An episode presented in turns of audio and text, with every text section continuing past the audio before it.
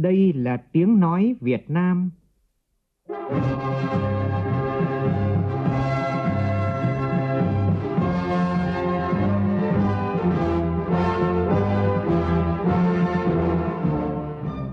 là tiếng nói Việt Nam phát thanh từ Hà Nội, thủ đô nước Cộng hòa xã hội chủ nghĩa Việt Nam.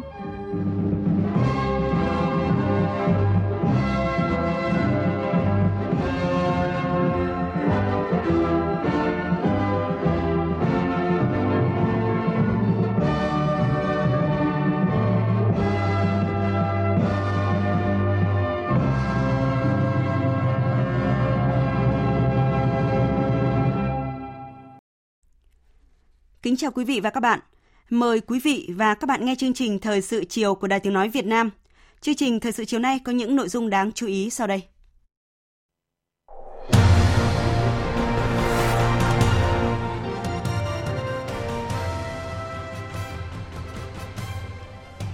Bộ Chính trị ban hành chỉ thị số 01 về việc nghiên cứu, học tập, quán triệt, tuyên truyền và triển khai thực hiện nghị quyết Đại hội đại biểu toàn quốc lần thứ 13 của Đảng Thủ tướng Nguyễn Xuân Phúc, Tổng Bí thư Thủ tướng Lào Thonglun Sisulit và Thủ tướng Vương quốc Campuchia Hun Sen có cuộc hội đàm trực tuyến thảo luận các biện pháp thúc đẩy hợp tác, đưa quan hệ giữa ba nước lên tầm cao mới. Nghĩ lớn, nhìn tổng thể, hành động nhanh, đó là quan điểm được quán triệt trong quá trình xây dựng chính phủ điện tử trong hai năm qua. Chiều nay, Thủ tướng Nguyễn Xuân Phúc chủ trì cuộc họp sơ kết của Ủy ban Quốc gia về chính phủ điện tử. Giá gạo xuất khẩu của Việt Nam tiếp tục lập đỉnh mới. Đây là tín hiệu tích cực cho thấy chất lượng gạo của Việt Nam đang ngày càng có giá trị cao. Trong phần tin quốc tế, Trung Quốc bế mạc kỳ họp thứ tư Hội nghị chính hiệp toàn quốc khóa 13. Liên minh quốc gia vì dân chủ của bà Aung San Suu Kyi thông báo bổ nhiệm lãnh đạo lâm thời, trong khi tình hình tại Myanmar vẫn đang diễn biến phức tạp khi lực lượng an ninh của nước này đã bắt giữ nhiều người phản đối chính quyền quân sự.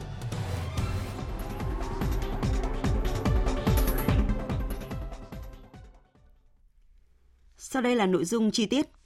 Thưa quý vị và các bạn, Tổng Bí thư Nguyễn Phú Trọng thay mặt Bộ Chính trị ký ban hành chỉ thị số 01 về việc nghiên cứu, học tập quán triệt, tuyên truyền và triển khai thực hiện nghị quyết Đại hội đại biểu toàn quốc lần thứ 13 của Đảng. Đài Tiếng nói Việt Nam trân trọng giới thiệu toàn văn chỉ thị như sau. Đại hội đại biểu toàn quốc lần thứ 13 của Đảng đã thành công rất tốt đẹp. Đại hội đã thông qua nghị quyết và các văn kiện đại hội. Nghị quyết đại hội 13 của Đảng là sự tổng kết sâu sắc lý luận và thực tiễn, kết tinh trí tuệ, ý chí, nguyện vọng của toàn Đảng, toàn dân và toàn quân ta, đề ra phương hướng, nhiệm vụ phát triển kinh tế xã hội 5 năm 2021-2025, xác định chiến lược phát triển kinh tế xã hội đến năm 2030 và tầm nhìn phát triển đất nước đến năm 2045, có giá trị định hướng và lãnh đạo chỉ đạo toàn bộ các hoạt động của Đảng, nhà nước và xã hội để nghị quyết đại hội 13 của Đảng được triển khai thực hiện nghiêm túc, đạt kết quả, Bộ Chính trị yêu cầu các cấp ủy, tổ chức Đảng, các cấp, các ngành tập trung thực hiện tốt các nội dung sau đây. 1.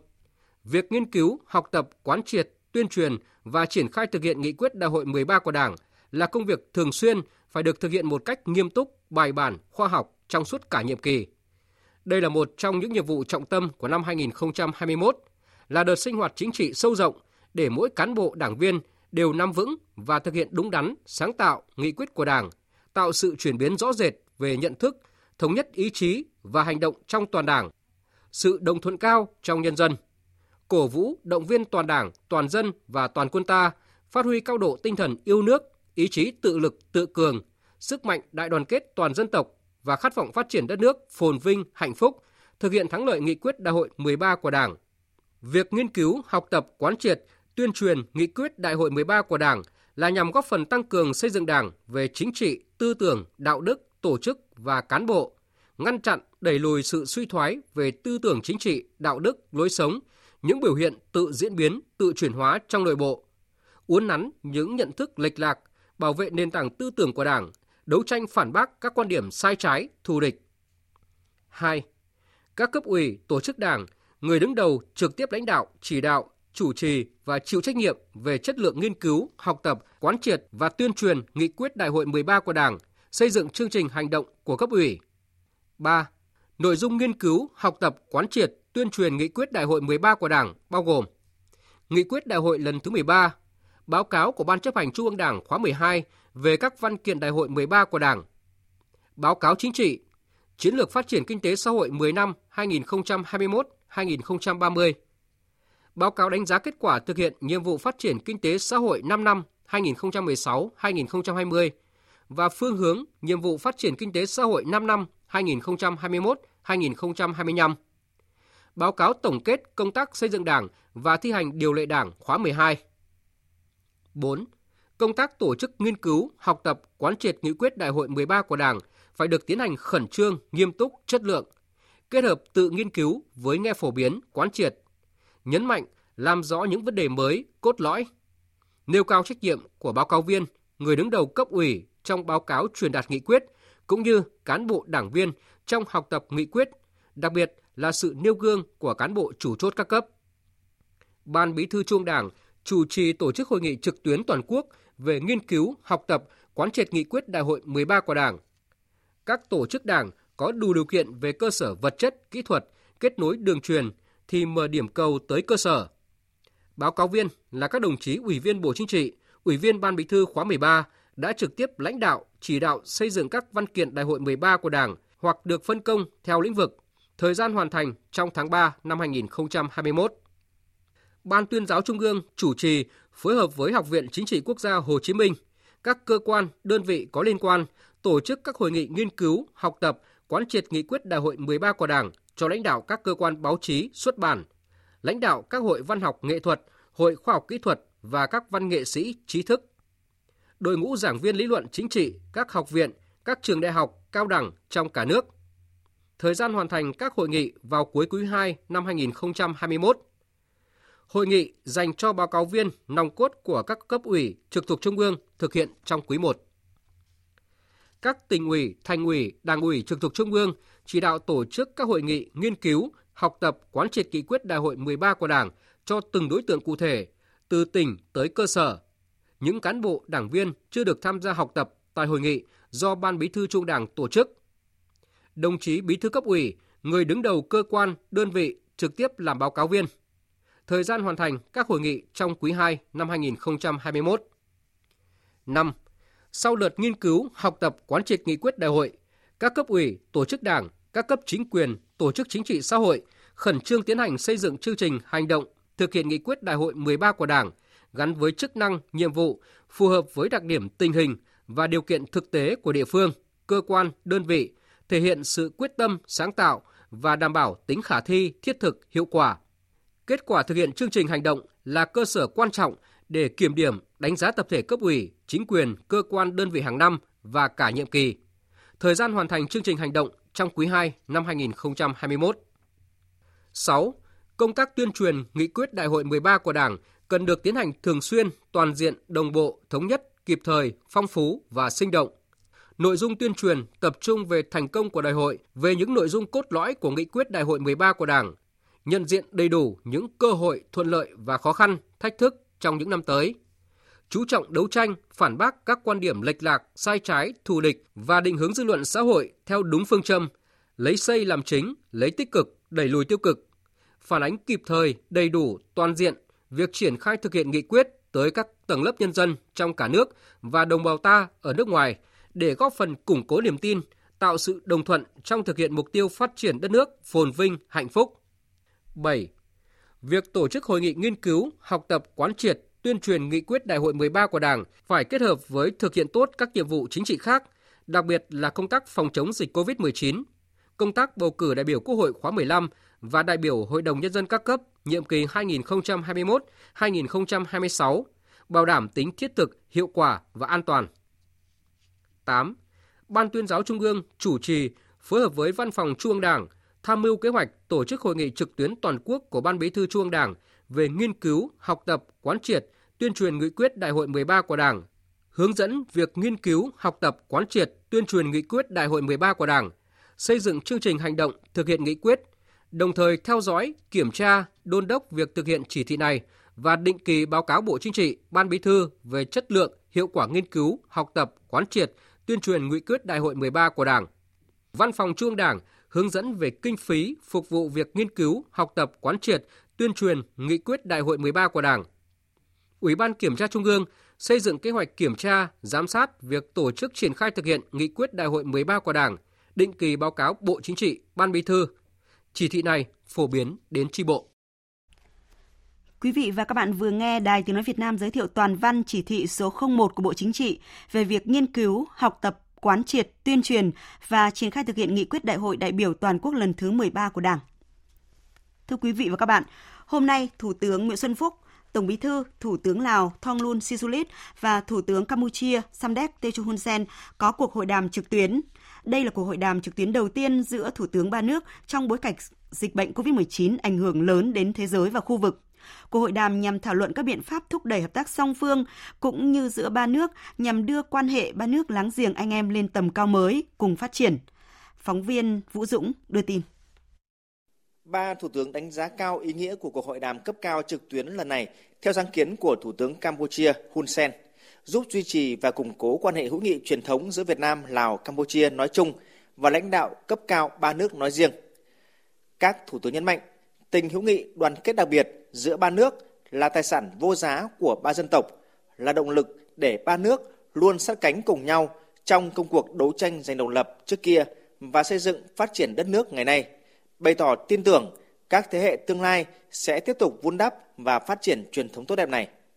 Thủ tướng Chính phủ Nguyễn Xuân Phúc chúc mừng những thành tựu mà chính phủ, nhân dân Lào và Campuchia đạt được trong phòng chống đại dịch COVID-19, phát triển kinh tế xã hội thời gian vừa qua. Đồng thời cảm ơn lãnh đạo hai nước đã dành những lời chúc mừng tốt đẹp cho thành công của Đại hội toàn quốc lần thứ 13 của Đảng Cộng sản Việt Nam. Thủ tướng Nguyễn Xuân Phúc cũng chúc mừng những thành công của Đại hội Đảng Nhân dân Cách mạng Lào lần thứ 11 và cuộc bầu cử Quốc hội Lào vừa qua. Thủ tướng nhấn mạnh nhờ quyết liệt thực hiện nhiệm vụ kép chống dịch song hành với phát triển kinh tế, Việt Nam đã duy trì được ổn định vĩ mô, đạt mức tăng trưởng gần 3% trong năm 2020 và kiểm soát được đợt lây nhiễm COVID-19 thứ ba, khẳng định quyết tâm thực hiện thắng lợi chiến lược phát triển kinh tế xã hội 10 năm giai đoạn 2021-2030 và tầm nhìn 2045. Thủ tướng Lào và Campuchia đánh giá cao các thành tựu phát triển kinh tế xã hội và kiểm soát dịch bệnh của Việt Nam, đồng thời thông báo một số nét nổi bật về tình hình Lào và Campuchia hiện nay, cũng như phương hướng lớn cho công cuộc xây dựng và phát triển đất nước trong thời gian tới. Về quan hệ hợp tác giữa ba nước, ba thủ tướng đánh giá cao các thành tựu hợp tác giữa ba nước trong lĩnh vực chính trị, an ninh, quốc phòng, quản lý biên giới, kinh tế, thương mại, đầu tư, giáo dục và đào tạo. Đồng thời nhấn mạnh ý nghĩa của việc đẩy mạnh giáo dục thế hệ trẻ về truyền thống quan hệ hữu nghị đặc biệt giữa ba nước. Thủ tướng ba nước nhất trí tiếp tục duy trì và phát huy hiệu quả các cơ chế hợp tác, đẩy mạnh hợp tác giao lưu giữa 13 địa phương giáp biên, triển khai hiệu quả các thỏa thuận về quản lý biên giới, tăng cường phối hợp đảm bảo an ninh biên giới chung, phòng chống tội phạm xuyên quốc gia, đẩy mạnh triển khai kế hoạch kết nối ba nền kinh tế Campuchia, Lào, Việt Nam đến năm 2030, trong đó chú trọng hợp tác, tranh thủ nguồn lực từ các đối tác phát triển để phát triển các tuyến đường cao tốc Hà Nội Viên Chăn, đường sắt Viên Chăn Vũng Áng và đường sắt Thành phố Hồ Chí Minh Phnom Penh, thúc đẩy xây dựng chợ biên giới và các trung tâm phân phối, trung chuyển hàng hóa giữa ba nước. Thủ tướng ba nước cũng nhất trí tiếp tục đẩy mạnh hợp tác, hỗ trợ nhau trong phòng chống đại dịch COVID-19, tiếp tục tạo điều kiện thông quan thuận lợi cho người và hàng hóa qua các cửa khẩu biên giới cũng như các hoạt động hợp tác đầu tư, nhất trí phối hợp thúc đẩy khả năng tiếp cận vaccine của các nước đang phát triển, triển khai hiệu quả các sáng kiến liên quan được thông qua trong khuôn khổ ASEAN 2020, trong đó có kho dự phòng vật tư y tế khẩn cấp của ASEAN và hành lang đi lại ASEAN. Ba thủ tướng đánh giá cao quan hệ hợp tác hiệu quả giữa ba nước tại các diễn đàn tiểu vùng, khu vực và quốc tế trong thời gian vừa qua, khẳng định cam kết cùng các nước thành viên khác thúc đẩy tiến trình xây dựng cộng đồng ASEAN, phối hợp thúc đẩy các tiểu vùng trong ASEAN cũng như gắn kết hợp tác Mekong với các chiến lược, kế hoạch hợp tác của ASEAN. Lào và Campuchia chúc mừng Việt Nam đảm nhiệm thành công vai trò chủ tịch ASEAN 2020 cũng như tiếp tục đảm nhiệm thành công vai trò ủy viên không thường trực Hội đồng Bảo an Liên hợp quốc nhiệm kỳ 2020-2021. Việt Nam khẳng định ủng hộ Campuchia tổ chức thành công hội nghị thượng đỉnh GMS7 dự kiến vào tháng 3 năm nay. Hoàn thành tốt vai trò chủ tịch cấp cao ASEAN 13 dự kiến cuối năm 2021 và Lào đảm nhiệm thành công cương vị chủ tịch ACMED trong năm 2021-2022. Trao đổi về các vấn đề khu vực cùng quan tâm, ba thủ tướng chia sẻ mong muốn Myanmar sớm ổn định giải quyết bất đồng thông qua đối thoại hòa bình vì lợi ích của Myanmar, vì môi trường hòa bình ổn định ở khu vực. Đồng thời nhất trí tiếp tục ủng hộ vai trò trung tâm của các nỗ lực của ASEAN. Ba Thủ tướng nhấn mạnh tầm quan trọng của việc duy trì hòa bình, ổn định ở Biển Đông, nhất trí phối hợp xây dựng một COC thực chất hiệu quả, phù hợp với luật pháp quốc tế. Ba Thủ tướng cũng nhất trí tiếp tục tăng cường hợp tác, quản lý và sử dụng bền vững nguồn nước sông Mekong, phối hợp xử lý thỏa đáng các vấn đề liên quan đến phát triển thủy điện trên dòng chính và tăng cường nghiên cứu hợp tác phát triển năng lượng sạch, năng lượng tái tạo. Cuộc hội đàm diễn ra trong bầu không khí thân tình cởi mở thực chất Kết thúc hội đàm, ba thủ tướng nhất trí giao các bộ ngành và địa phương liên quan triển khai các kết quả quan trọng đạt được tại cuộc hội đàm lần này, giúp tăng cường hữu nghị và không ngừng nâng cao hiệu quả hợp tác giữa ba nước Việt Nam, Lào và Campuchia. Cũng trong chiều nay, Thủ tướng Nguyễn Xuân Phúc đã điện đàm với Thủ tướng Singapore Lý Hiển Long để trao đổi về quan hệ song phương và các vấn đề khu vực quốc tế cùng quan tâm. Tin của phóng viên Đài Tiếng Nói Việt Nam. Thủ tướng Lý Hiển Long chúc mừng thành công của Đại hội toàn quốc lần thứ 13 của Đảng Cộng sản Việt Nam và việc Thủ tướng Nguyễn Xuân Phúc được bầu lại vào Bộ Chính trị. Chúc mừng Việt Nam về thành tích kiểm soát đại dịch COVID-19 và phát triển kinh tế xã hội, đồng thời hoàn thành xuất sắc vai trò Chủ tịch ASEAN 2020, trong đó có việc ký Hiệp định Đối tác Kinh tế Toàn diện khu vực RCEP, mở ra cơ hội mới cho tự do hóa, thuận lợi hóa thương mại và đầu tư của toàn khu vực. Thủ tướng Lý Hiển Long cũng khẳng định Singapore rất coi trọng quan hệ đối tác chiến lược với Việt Nam, nhất là trong bối cảnh quốc tế và khu vực đang diễn biến phức tạp hiện nay. Thủ tướng Chính phủ Nguyễn Xuân Phúc chúc mừng Singapore đã trở thành điểm sáng ở khu vực về kiểm soát đại dịch COVID-19, đánh giá cao các sáng kiến thúc đẩy phục hồi kinh tế của Singapore, trong đó có các sáng kiến tạo thuận lợi cho đi lại như bong bóng di chuyển hàng không và kết nối trang di đề nghị hai bên hợp tác tích cực kiểm soát đại dịch và tiếp cận nguồn vaccine an toàn, tạo thuận lợi cho doanh nghiệp và các nhà đầu tư khôi phục sản xuất, trao đổi thương mại và đầu tư, phát huy hiệu quả hợp tác trong các hiệp định CPTPP, RCEP nhằm thúc đẩy thương mại, giảm thiểu tranh chấp hai thủ tướng nhất trí quan hệ đối tác chiến lược đang phát triển hiệu quả và thực chất khẳng định tăng cường hợp tác trên các lĩnh vực hai bên có tiềm năng và thế mạnh như nông thủy sản, tài chính, công nghệ thông tin, giáo dục đào tạo, cơ sở hạ tầng, mở rộng sang các lĩnh vực đáp ứng yêu cầu của thời đại công nghiệp 4.0 như phát triển năng lượng sạch, giải pháp đô thị và đô thị thông minh, đổi mới sáng tạo, kinh tế số và số hóa, chia sẻ kinh nghiệm quản lý và phát triển kinh tế, đào tạo nguồn nhân lực, nhất là nguồn nhân lực chất lượng cao. Hai bên cũng trao đổi về một số vấn đề khu vực và quốc tế cùng quan tâm, về vấn đề Biển Đông, hai thủ tướng khẳng định tầm quan trọng của việc tăng cường hợp tác, duy trì hòa bình ổn định, giải quyết hòa bình các tranh chấp dựa trên luật pháp quốc tế, trong đó có Công ước Liên Hợp Quốc về luật biển 1982, tiến tới đạt được COC thực chất và hiệu quả. Chiều nay, Ủy ban Quốc gia về Chính phủ điện tử tổ chức cuộc họp sơ kết 2 năm thực hiện nghị quyết số 17 dưới sự chủ trì của Thủ tướng Nguyễn Xuân Phúc, Chủ tịch Ủy ban. Từ những nỗ lực, của các bộ, ngành, địa phương, năm 2020, xếp hạng chính phủ điện tử của Việt Nam đã tăng 3 bậc so với năm 2016, lên vị trí 86 trong số 193 quốc gia, đóng góp quan trọng vào cải cách hành chính. Phóng viên Vũ Dũng phản ánh. Theo báo cáo của Văn phòng Chính phủ, một trong những dấu ấn đặc biệt trong xây dựng chính phủ điện tử là khai trương cổng dịch vụ công quốc gia – từ thời điểm Thủ tướng Chính phủ nhấn nút khai trương ngày 9 tháng 12 năm 2019 với 8 dịch vụ công ban đầu. Đến ngày 8 tháng 3 năm 2021 đã có hơn 2.800 dịch vụ công được tích hợp, cung cấp trên tổng số gần 6.800 thủ tục hành chính với hơn 116 triệu lượt truy cập, trên 940.000 hồ sơ thực hiện trực tuyến và hơn 67.000 giao dịch thanh toán điện tử với tổng số tiền 26 tỷ 700 triệu đồng trên cổng tiếp nhận hỗ trợ trên 53.000 cuộc gọi và hơn 10.000 phản ánh kiến nghị. Những con số này cho thấy sự quan tâm rất lớn cũng như kỳ vọng của người dân, doanh nghiệp trong việc sử dụng một cổng tập trung để thực hiện các giao dịch trực tuyến với chính phủ. Chi phí tiết kiệm được khi thực hiện dịch vụ công trực tuyến trên cổng dịch vụ công quốc gia là hơn 8.100 tỷ đồng một năm – việc xây dựng vận hành trục liên thông văn bản quốc gia và xử lý văn bản trên môi trường mạng cũng giúp tiết kiệm trên 1.200 tỷ đồng mỗi năm từ tiền giấy, mực, giao lưu, gửi bưu chính, chi phí thời gian. Tính đến nay đã có hơn 4 triệu rưỡi văn bản điện tử gửi nhận qua trực liên thông văn bản quốc gia. Số lượng văn bản điện tử gửi nhận trong năm 2020 gấp 2 lần rưỡi so với năm 2019. Một điểm nhấn nữa là hệ thống thông tin báo cáo quốc gia, trung tâm thông tin, chỉ đạo điều hành của chính phủ, thủ tướng chính phủ được khai trương là hạ tầng số thông minh phục vụ chỉ đạo điều hành dựa trên dữ liệu số phù hợp theo lộ trình chuyển đổi số quốc gia. Đến nay, hệ thống đã kết nối với hệ thống báo cáo của 14 bộ, cơ quan và 37 địa phương – các hệ thống thông tin do Văn phòng Chính phủ chủ trì triển khai nêu trên được đưa vào vận hành, giúp tiết kiệm chi phí xã hội ước tính trên 9.900 tỷ đồng một năm, theo cách tính của OECD và nhận được phản hồi tích cực của xã hội.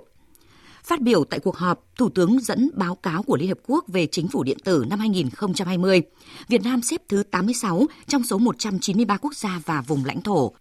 Qua đó cho thấy nước ta có nhiều cố gắng về xây dựng chính phủ điện tử – Thế nhưng so với năm 2018, Việt Nam vẫn có vị trí không đổi là thứ 6 trong khối ASEAN.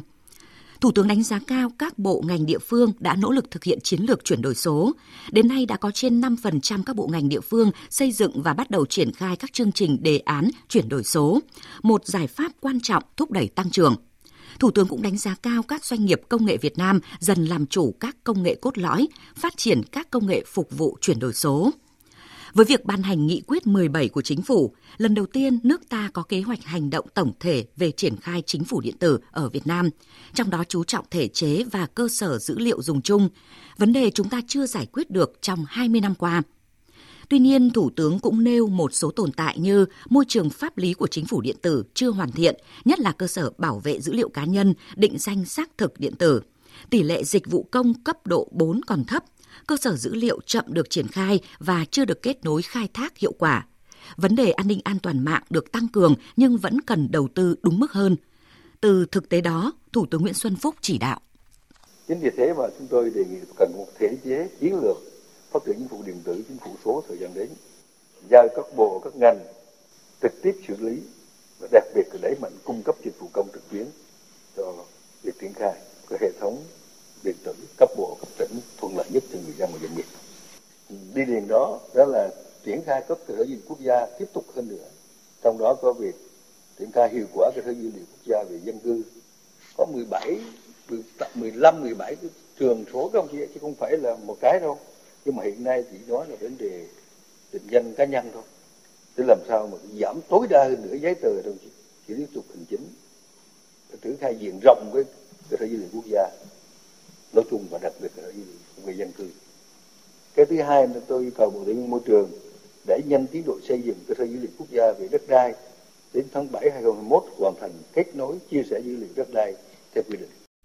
Trên cơ sở nền tảng của chính phủ điện tử, Thủ tướng yêu cầu các bộ ngành địa phương khai thác hiệu quả các dịch vụ cung cấp trên nền tảng tích hợp dữ liệu quốc gia. Các bộ ngành chủ động chia sẻ dữ liệu quốc gia thuộc phạm vi ngành mình cho các ngành khác để sử dụng hiệu quả. Đặc biệt, Thủ tướng nhấn mạnh lại 100% cơ quan tổ chức nhà nước, thậm chí các doanh nghiệp lớn hoàn thành xác định cấp độ an toàn hệ thống thông tin. Thủ tướng cũng yêu cầu các bộ ngành địa phương hoàn thành chiến lược, kế hoạch, chương trình đề án chuyển đổi số, quyết tâm thực hiện tốt chương trình chuyển đổi số quốc gia. Thời sự VOV, nhanh, tin cậy, hấp dẫn. kỷ niệm 90 năm ngày thành lập Đoàn Thanh niên Cộng sản Hồ Chí Minh, vào sáng nay tại Hà Nội, Trung ương Đoàn Thanh niên Cộng sản Hồ Chí Minh phối hợp với Ban tuyên giáo Trung ương, Học viện Chính trị Quốc gia Hồ Chí Minh tổ chức hội thảo khoa học trực tuyến 90 năm khẳng định và phát huy vai trò trường học xã hội chủ nghĩa của thanh niên Việt Nam. Bí thư Trung ương Đảng, trưởng Ban tuyên giáo Trung ương Nguyễn Trọng Nghĩa tới dự. Phản ánh của phóng viên Phương Thoa. Các tham luận tại hội thảo khẳng định 90 năm qua, Đoàn Thanh niên Cộng sản Hồ Chí Minh đã rèn luyện nên nhiều lớp cán bộ trong các thời kỳ trưởng thành, đóng góp tích cực cho sự nghiệp xây dựng và bảo vệ Tổ quốc. Tổ chức đoàn cũng đã tạo ra một trường học thực tế bồi dưỡng lý tưởng cách mạng, giáo dục đạo đức, hoàn thiện nhân cách, giúp thanh niên trở thành đoàn viên ưu tú giới thiệu để kết nạp Đảng. Đó chính là những minh chứng rõ nét cho thấy Đoàn Thanh niên Cộng sản Hồ Chí Minh đã khẳng định và phát huy vai trò trường học xã hội chủ nghĩa của thanh niên – nhấn mạnh tư tưởng Hồ Chí Minh về thanh niên và xây dựng tổ chức đoàn, giáo sư tiến sĩ Hoàng Chí Bảo cho rằng về tổ chức đoàn thanh niên, người có bao nhiêu lời dạy cao quý khác, có một luận điểm này theo tôi nghĩ là rất thiết thực. Bác nói là không sợ thiếu người, không sợ thiếu việc, nếu biết tổ chức tốt, biết tập hợp lực lượng tốt, biết giáo dục khéo thì sẽ có đủ nhân lực, vật lực, tài lực cho sự xuất hiện tài năng của thanh niên. Và muốn vậy phải đặc biệt nhấn mạnh vấn đề phẩm chất sáng tạo của thanh niên mà bây giờ trong quân đoàn từ nhiều năm nay đã có cái chủ trương lớn là xây dựng hệ giá trị thanh niên, mẫu giá trị nhân cách thanh niên thì tôi cho đấy là một điểm làm rất là cần thiết. Một số ý kiến cũng cho rằng tổ chức đoàn thanh niên đã tạo môi trường giúp thanh niên phát huy vai trò sung kích trong các lĩnh vực của đời sống kinh tế xã hội, tổ chức các phong trào, các cuộc vận động và các hoạt động hướng tới mục tiêu đoàn kết, tập hợp giáo dục thanh niên, tạo môi trường lành mạnh an toàn cho thanh niên học tập và rèn luyện. Tuy nhiên, trước những yêu cầu đặt ra trong thời kỳ đẩy mạnh công nghiệp hóa hiện đại hóa và hội nhập quốc tế đang đòi hỏi tổ chức đoàn cần không ngừng đổi mới nội dung và phương thức hoạt động để thực hiện tốt chức năng trường học xã hội chủ nghĩa của thanh niên, xây dựng thế hệ thanh niên có đủ bản lĩnh chính trị, trình độ trí tuệ, sức sáng tạo, kế tục sự nghiệp cách mạng vẻ vang của Đảng và dân tộc khẳng định những đóng góp của Đoàn Thanh niên Cộng sản Hồ Chí Minh 90 năm qua trong việc dẫn dắt định hướng phát huy thanh niên Việt Nam Trưởng ban tuyên giáo Trung ương Nguyễn Trọng Nghĩa nhấn mạnh, Trung ương Đoàn Thanh niên Cộng sản Hồ Chí Minh cần tổng hợp ý kiến làm cơ sở nghiên cứu, đào tạo bồi dưỡng cán bộ đoàn và có giải pháp triển khai hoạt động phù hợp với điều kiện của từng địa phương, đơn vị trong thời gian tới. Một trong những nội dung và rất là trung tâm trong chủ đề và quan điểm chỉ đạo của Đảng ta trong đại hội lần thứ 13 đó là làm sao chúng ta là phải khơi dậy ý chí của con người Việt Nam, khát vọng của con người Việt Nam khơi dậy về lòng yêu nước và lý tưởng cách mạng để mà đẩy mạnh toàn diện đồng bộ sự nghiệp công nghiệp hóa, hiện đại hóa đất nước trong thời kỳ mới thì khát vọng này, ý chí này trước hết là chúng ta phải dựa vào thế hệ trẻ, thế hệ tương lai của đất nước của chúng ta, những người làm trụ cột để mà phát triển đất nước. Chuyển sang một thông tin đáng chú ý, 7 doanh nghiệp nhà nước có tổng tài sản trên 20.000 tỷ đồng trở lên thuộc 4 lĩnh vực được đề xuất để nghiên cứu thí điểm tham gia đề án phát triển doanh nghiệp nhà nước quy mô lớn, phát huy vai trò dẫn dắt mở đường. Vào chiều nay, Bộ Kế hoạch và Đầu tư tổ chức cuộc họp về đề án phát triển doanh nghiệp nhà nước quy mô lớn, đặc biệt là tập đoàn kinh tế nhà nước đa sở hữu nhằm phát huy vai trò mở đường dẫn dắt cho các doanh nghiệp thuộc các thành phần kinh tế khác phù hợp với chủ trương, đường lối của Đảng trong thời kỳ mới. Tham dự cuộc họp ngoài đại diện các bộ ngành còn có lãnh đạo nhiều doanh nghiệp nhà nước lớn, kể cả các doanh nghiệp chưa nằm trong đề xuất tham gia đề án. 17 tập đoàn tổng công ty nhà nước đều nằm trong phạm vi nghiên cứu của đề án. Các doanh nghiệp này, theo đề xuất ban đầu, gồm 3 doanh nghiệp thuộc lĩnh vực công nghiệp công nghệ cao, Viettel, VNPT Mobifone, hai doanh nghiệp thuộc lĩnh vực năng lượng tái tạo, Tập đoàn Điện lực EVN và Tập đoàn Dầu khí PVN, một doanh nghiệp thuộc lĩnh vực cảng biển và logistics là Tổng công ty Tân Cảng Sài Gòn và Vietcombank thuộc lĩnh vực tài chính ngân hàng. Mục tiêu của đề án là củng cố phát triển một số doanh nghiệp nhà nước đóng vai trò dẫn dắt mở đường kết nối được với khu vực doanh nghiệp tư nhân, làm chủ được công nghệ, hình thành các chuỗi đổi mới sáng tạo nhắc lại những quan điểm lớn về phát triển doanh nghiệp nhà nước được khẳng định trong văn kiện Đại hội 13 của Đảng, Bộ trưởng Bộ Kế hoạch Đầu tư Nguyễn Trí Dũng cho biết đây là yêu cầu đòi hỏi lớn bức thiết của đất nước trong giai đoạn tới.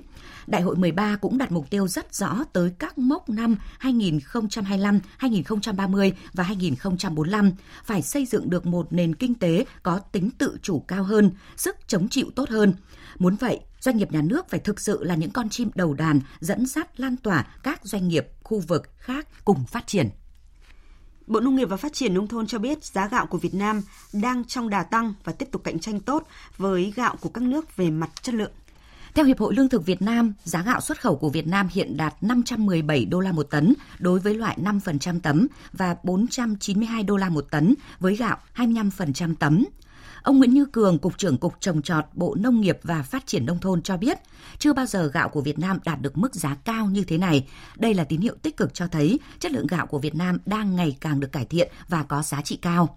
Hiệp hội Lương thực Việt Nam cho biết các hiệp định thương mại tự do đang mở cánh cửa rộng cho gạo xuất khẩu Việt Nam. Trong những ngày đầu năm nay, nhiều công ty thuộc hiệp hội đã trúng gói thầu lớn, đặc biệt là với thị trường châu Âu và một số thị trường thuộc hiệp định đối tác kinh tế toàn diện khu vực. Các chuyên gia nông nghiệp khuyến cáo xuất khẩu gạo của Việt Nam không cần tập trung quá vào loại đặc sản mà cần tập trung giữ chất lượng. Doanh nghiệp và nông dân cần liên kết chặt chẽ để có vùng nguyên liệu ổn định.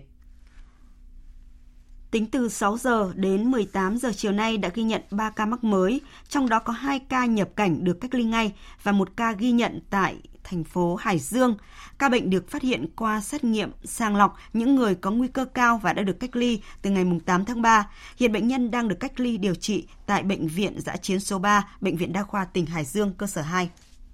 Thưa quý vị và các bạn, sau 2 ngày tỉnh Hải Dương thực hiện tiêm vaccine COVID-19, toàn bộ 206 người đầu tiên được tiêm đều có sức khỏe ổn định. Ghi nhận của phóng viên Duy Thái, thường trú tại khu vực Đông Bắc.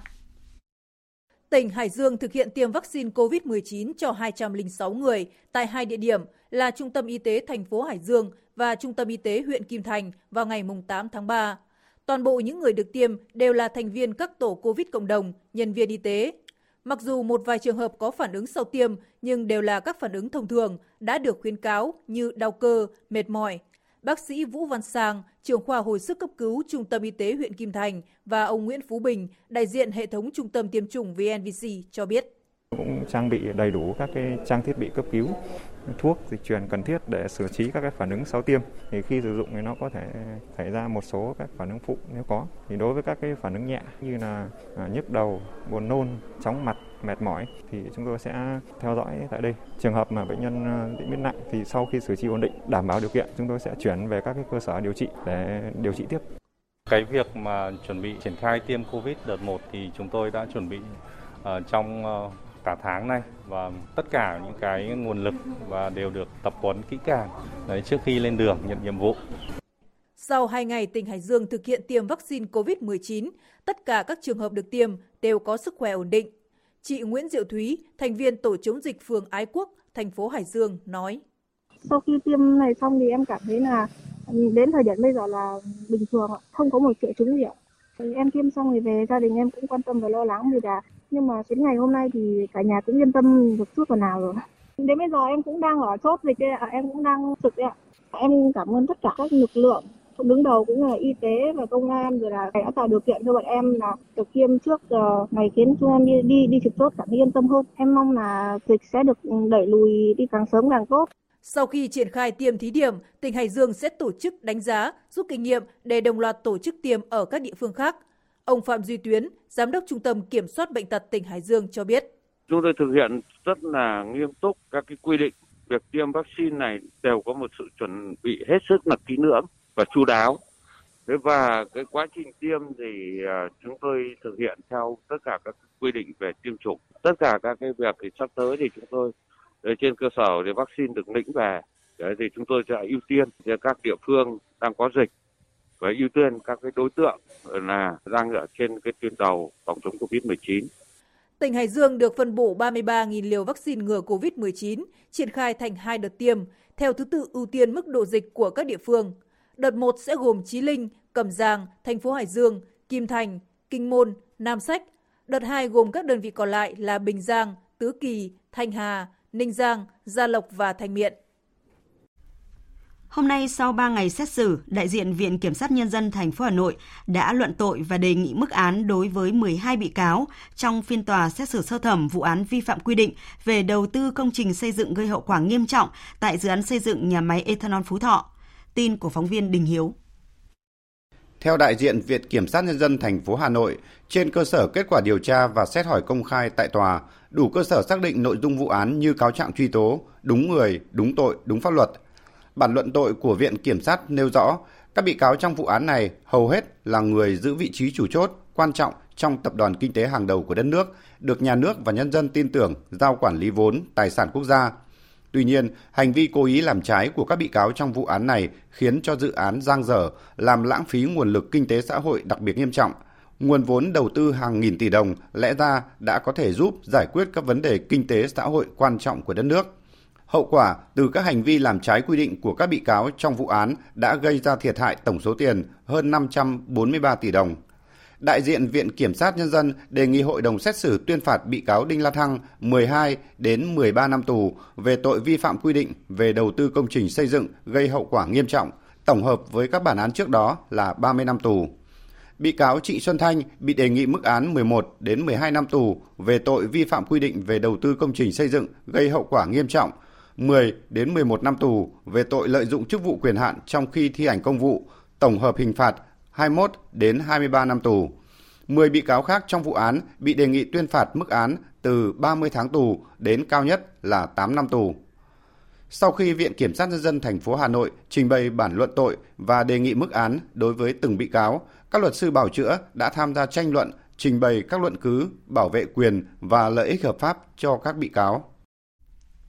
Sáng nay, Viện Kiểm sát Nhân dân Thành phố Hồ Chí Minh đã trả hồ sơ điều tra bổ sung vụ án vi phạm quy định về quản lý, sử dụng tài sản nhà nước gây thất thoát lãng phí liên quan đến ông Tất Thành Cang cùng đồng phạm thực hiện. Về lý do trả hồ sơ là xác định lại thiệt hại trong vụ án này.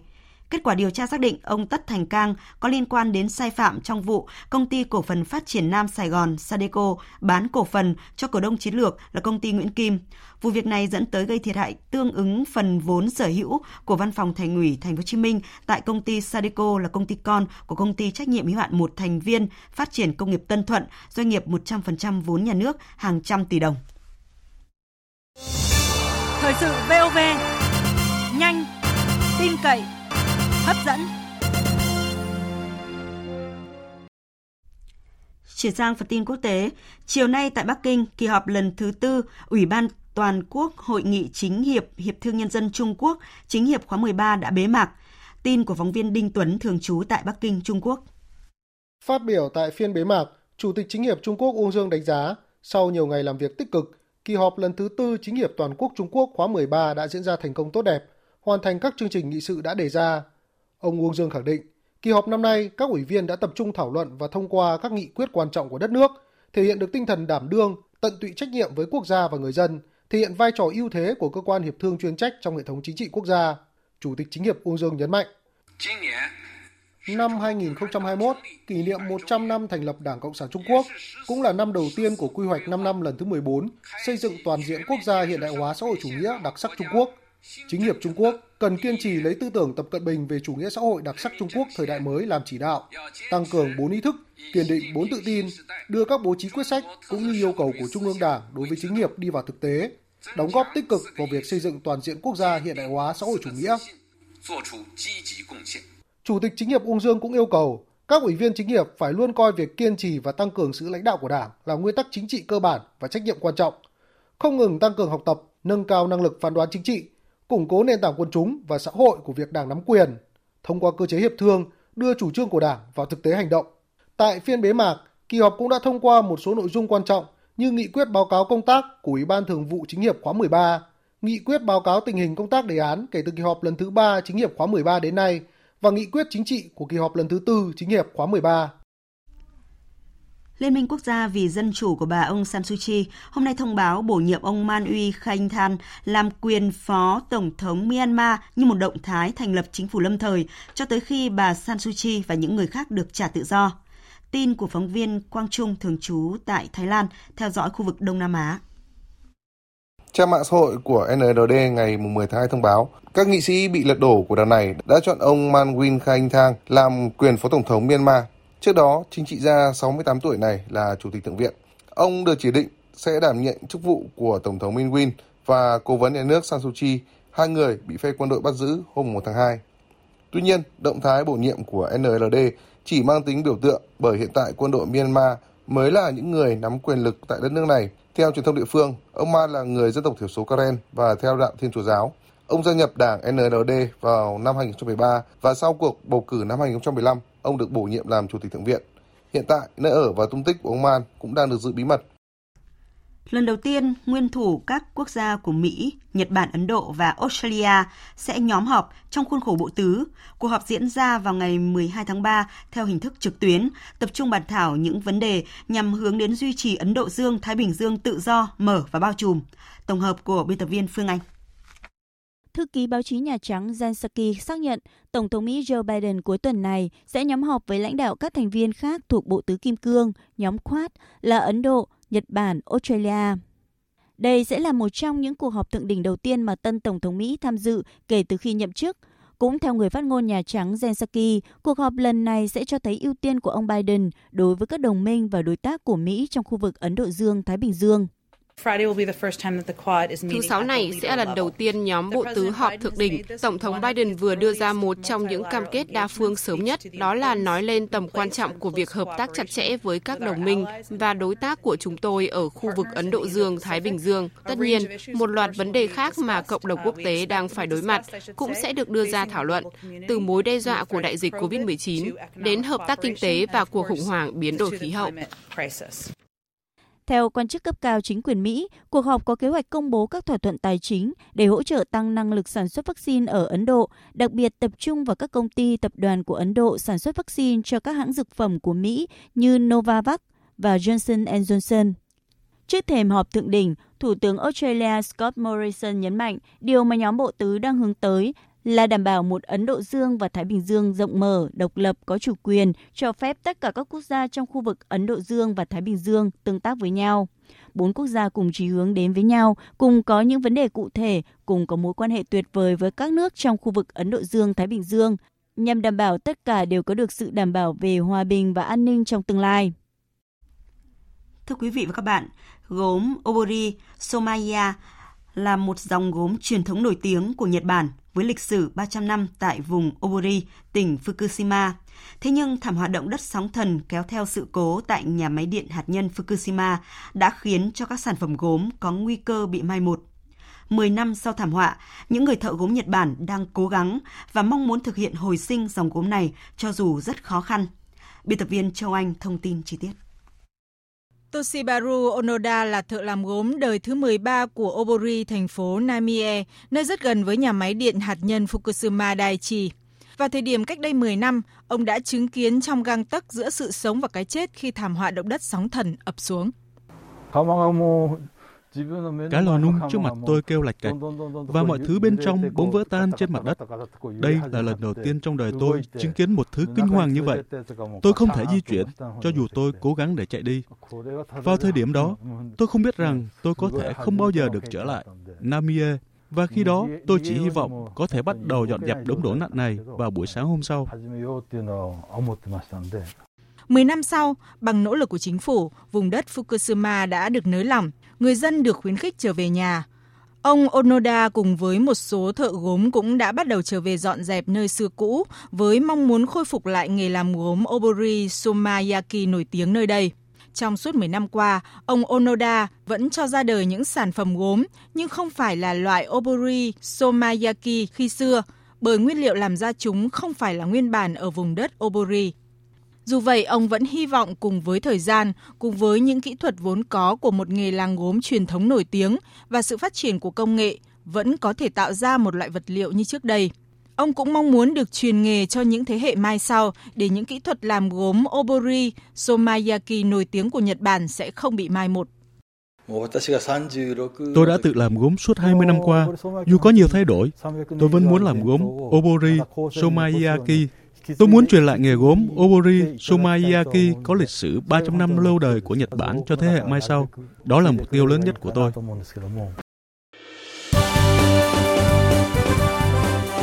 Thời sự tiếng nói Việt Nam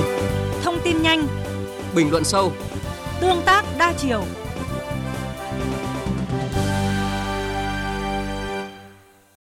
Quý vị và các bạn đang nghe chương trình Thời sự chiều của Đài Tiếng Nói Việt Nam. Tiếp tục chương trình thời sự chiều nay, phóng viên Đài Tiếng nói Việt Nam sẽ phân tích về sự chủ động thích nghi của người dân vùng đồng bằng sông Cửu Long trước những tác động của biến đổi khí hậu. Thưa quý vị, thưa các bạn, trước những thách thức từ biến đổi khí hậu, nước biển dâng, tình trạng sạt lở bờ sông, bờ biển, mặn xâm nhập đã gây tác động lớn cho phát triển kinh tế vùng đồng bằng sông Cửu Long. Ngay sau hội nghị Diên Hồng về phát triển bền vững đồng bằng sông Cửu Long do Thủ tướng Nguyễn Xuân Phúc chủ trì năm 2017, Nghị quyết 120 đã được ban hành đây được xem là nghị quyết có tính lịch sử bởi chưa bao giờ khu vực đồng bằng sông Cửu Long lại được đón nhận những quyết sách lớn cũng như dự án đầu tư hạ tầng đồng bộ để phát triển bền vững như trong hơn 3 năm qua. Nghị quyết 120 là bước đột phá lớn, có ý nghĩa định hình chiến lược phát triển bền vững khu vực đồng bằng sông Cửu Long theo hướng tổng thể, đồng thời tích hợp với tầm nhìn dài hạn và khát vọng về một vùng đồng bằng sông Cửu Long trù phú, thịnh vượng, lấy con người làm trung tâm, coi việc sử dụng hiệu quả, tiết kiệm và bền vững tài nguyên nước, đất đai và các tài nguyên khác là triết lý phát triển.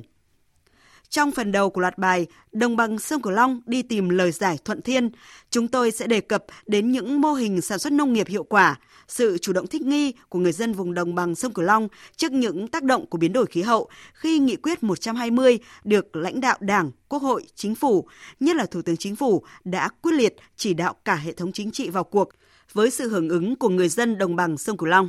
Mời quý vị và các bạn cùng nghe.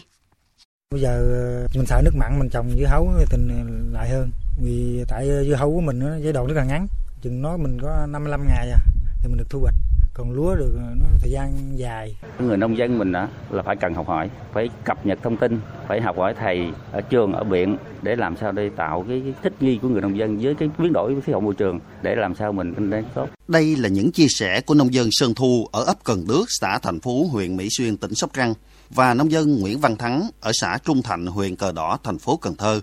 Mô hình của nông dân Sơn Thu và Nguyễn Văn Thắng là hai trong số hàng trăm mô hình đang được nông dân đồng bằng sông Cửu Long canh tác thích ứng với biến đổi khí hậu trong thời gian qua. Anh Sơn Thu chia sẻ, nếu làm lúa thì không đủ nước để tưới, còn bỏ đất trống thì không có thu nhập. Trong khi cây dưa hấu thời gian sinh trưởng ngắn ngày lại không phải sử dụng nhiều nước nên rất thuận lợi trồng vào mùa khô hạn với diện tích hơn 2.000 m vuông đất trồng dưa hấu trên đất ruộng lúa. Anh Thu ước tính sẽ thu về từ 3 đến 4 tấn trái dưa hấu 1.000 m2.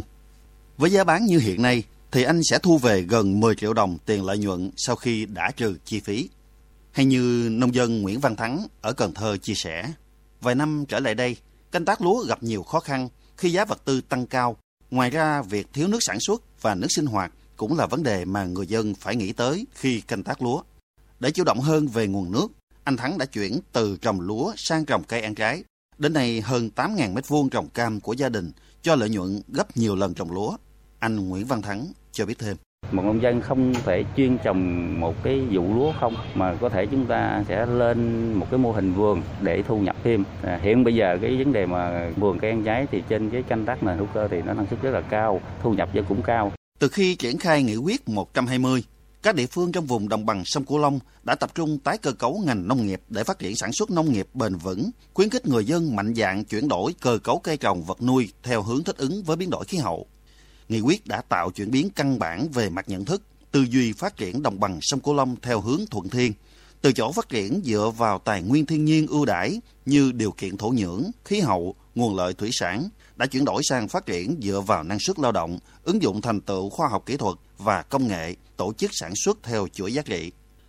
Tỉnh Cà Mau nắm rõ tinh thần chỉ đạo của nghị quyết này là thuận thiên. Vì vậy, tại vùng nguyên liệu mía vốn đã bị đan xen bởi mô hình lúa tôm và nằm cạnh vùng mặn, tỉnh đã quyết định cho thực hiện chuyển đổi huyện Thới Bình không còn cơ cấu cây mía là một trong hai cây trồng chủ lực nữa và khuyến khích người dân phát triển mô hình lúa tôm để bền vững hơn. Trước đây, mô hình lúa tôm giúp người dân có lợi nhuận khoảng 50 triệu đồng một hecta một năm, thì hiện ước đạt 60 đến 70 triệu đồng một hecta một năm. Đối với những hộ dân làm ăn bài bản như trong hợp tác xã dịch vụ sản xuất lúa tôm trí lực, xã trí lực thì lợi nhuận còn cao hơn nhiều. Đặc biệt, bà con canh tác không chỉ lấy lợi nhuận là tuyệt đối nữa mà còn hướng đến bảo vệ môi trường, bảo vệ sức khỏe người tiêu dùng. Ông Lê Văn Mưa, Giám đốc Hợp tác xã Trí Lực, chia sẻ. Làm lúa hữu cơ này theo cái quy trình thì cũng gặp nhiều cái bỡ ngỡ lúc ban đầu. Nhưng mà sau khi bà con ở nơi đây nắm và hiểu được cái vấn đề canh tác lúa hữu cơ thì nó có lợi nhuận hơn, cái giá cao hơn, làm cái môi trường sạch tóm lại là coi cũng như làm lúa hữu cơ thì không lạm dụng là cái các cái chất hóa học và đồng thời là làm sản phẩm sạch đưa ra thị trường cho bà con người ta an tâm. Nghị quyết 120 là ngọn cờ đi đầu, là nghị quyết vàng, là nguồn cảm hứng để người dân, doanh nghiệp và các cấp chính quyền phát huy tính sáng tạo, chủ động để thích ứng một cách có hiệu quả nhất. Thực tế cho thấy, từ các kết quả thực hiện nghị quyết tại đồng bằng sông Cửu Long đã có thêm nhiều mô hình sáng kiến hay, nổi bật là mô hình nuôi tôm nước lợ, mô hình kinh tế hợp tác liên kết theo chuỗi giá trị của tỉnh Cà Mau, Bạc Liêu, mô hình du lịch sinh thái của tỉnh An Giang, mô hình lúa chịu mặn thích ứng biến đổi khí hậu của tỉnh Bến Tre, mô hình trồng lúa mùa chất lượng cao kết hợp nuôi tôm càng xanh tại tỉnh Kiên Giang.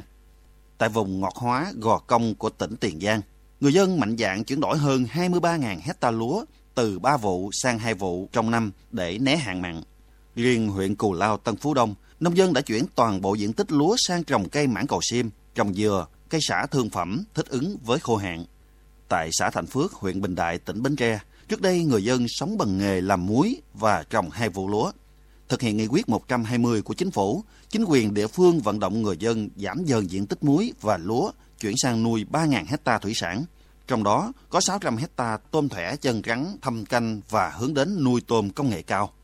Ông Võ Bằng Trúc, Chủ tịch Ủy ban Nhân dân xã Thành Phước cho biết, mô hình nuôi thủy sản cho lãi trên 500 triệu đồng một hecta, gấp 5 đến 7 lần so với các mô hình sản xuất truyền thống những năm gần đây thì nói chung thì ờ, chủ trương của mình á, vận động người dân để chuyển đổi cái hình thức ờ, giống như chăn nuôi cụ thể là chuyển từ cái làm lúa làm muối chuyển sang cái nuôi thủy sản là chính thì đến giờ thì cái hiệu quả về thủy sản thì so với hai cái mà sản xuất lúa và muối thì hiệu quả cao hơn qua hơn 3 năm thực hiện nghị quyết 120 của chính phủ, đã có những mô hình thích ứng với biến đổi khí hậu của nông dân vùng đồng bằng sông Cửu Long đã mang lại hiệu quả kinh tế cao, đời sống dần ổn định, tình trạng di dân sẽ giảm, nếu như có những mô hình kinh tế mới mang lại đời sống, thu nhập ổn định.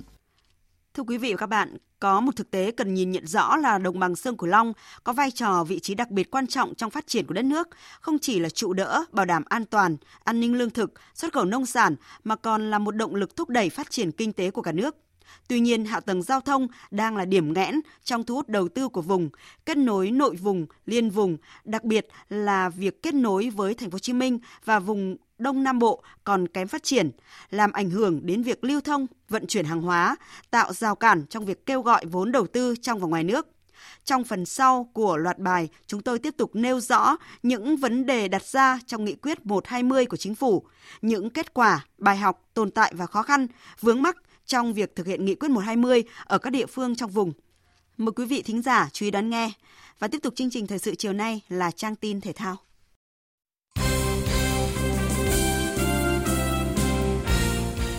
Thưa quý vị và các bạn, V-League 2020 sẽ chính thức quay trở lại vào chiều ngày 13 tháng 3. Ở vòng này, đội đã thắng cả hai trận đầu tiên là SHB Đà Nẵng sẽ tiếp đội thua cả hai trận là Hồng Lĩnh Hà Tĩnh trên sân Hòa Xuân.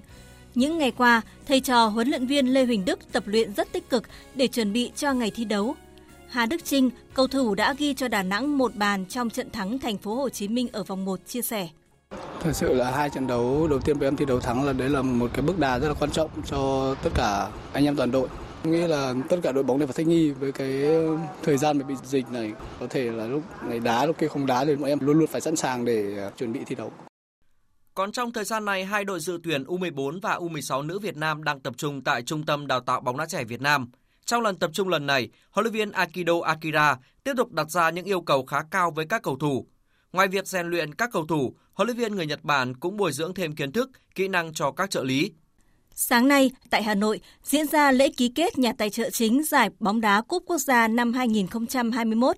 Năm nay là mùa giải thứ ba liên tiếp, Bamboo Airways hợp tác cùng công ty cổ phần bóng đá chuyên nghiệp Việt Nam VPF đồng hành với giải đấu này. Phát biểu tại lễ ký kết, ông Đặng Tất Thắng, Phó Chủ tịch kiêm Tổng Giám đốc hãng Bamboo Airways khẳng định những mùa giải ở thời điểm hiện tại thì không chỉ là mang ý nghĩa về chuyên môn mà còn là minh chứng thể hiện cái kết quả phòng chống dịch thành công hiệu quả của Việt Nam với rất nhiều hình đẹp trên các khán đài đầy ắp khiến thông điệp cộng đồng an toàn bóng đá trở lại từ các tuyển thủ gửi tới người hâm mộ trở nên có ý nghĩa hơn bao giờ hết. Cúp Quốc gia năm 2021 dự kiến bắt đầu từ ngày 9 tháng 4 với các trận đấu vòng loại có sự tham dự của 22 câu lạc bộ V-League và hạng nhất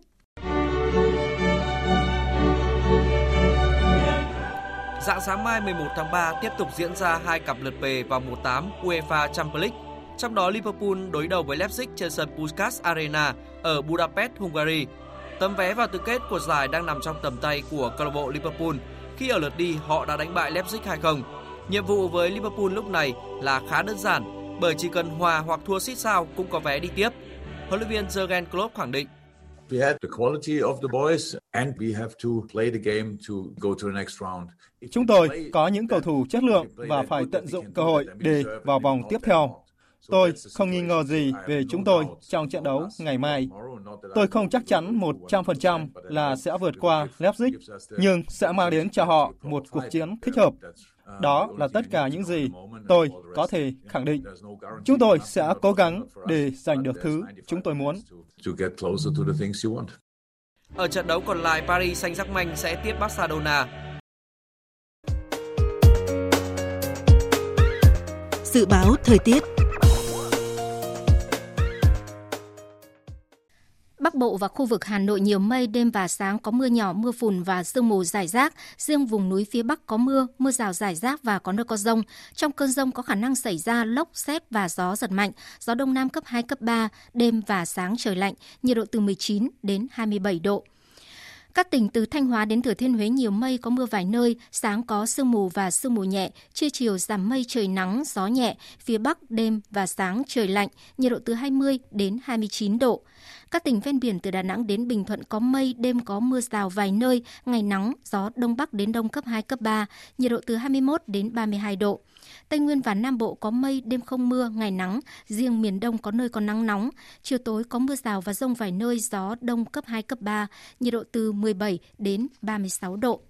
Tiếp theo là dự báo thời tiết biển. Vịnh Bắc Bộ có mưa vài nơi, sáng có sương mù và sương mù nhẹ, tầm nhìn xa trên 10 km, giảm xuống dưới 1 km trong sương mù, gió đông cấp 3, cấp 4 vùng biển từ Quảng Trị đến Quảng Ngãi, vùng biển từ Bình Định đến Ninh Thuận, vùng biển từ Bình Thuận đến Cà Mau và từ Cà Mau đến Kiên Giang. Không mưa, tầm nhìn xa trên 10 km, gió đông cấp 3, cấp 4. Khu vực Bắc và giữa Biển Đông, khu vực quần đảo Hoàng Sa thuộc thành phố Đà Nẵng không mưa, tầm nhìn xa trên 10 km, gió Đông Bắc cấp 4, cấp 5. Riêng khu vực Đông Bắc có lúc cấp 6, giật cấp 7, biển động. Khu vực Nam Biển Đông có mưa rào vài nơi, tầm nhìn xa trên 10 km, gió Đông Bắc cấp 4, cấp 5. Riêng phía Tây có lúc cấp 6, giật cấp 7, biển động. Khu vực quần đảo Trường Sa, tỉnh Khánh Hòa và Vịnh Thái Lan có mưa rào vài nơi, tầm nhìn xa trên 10 km, gió đông cấp 3, cấp 4. Quý vị và các bạn vừa nghe chương trình Thời sự chiều của Đài Tiếng Nói Việt Nam. Chương trình do các biên tập viên Nguyễn Hằng, Lan Anh cùng phát thanh viên Phương Hằng, kỹ thuật viên Nguyễn Huệ thực hiện, chịu trách nhiệm nội dung Nguyễn Thị Tuyết Mai. Cảm ơn quý vị và các bạn đã quan tâm theo dõi.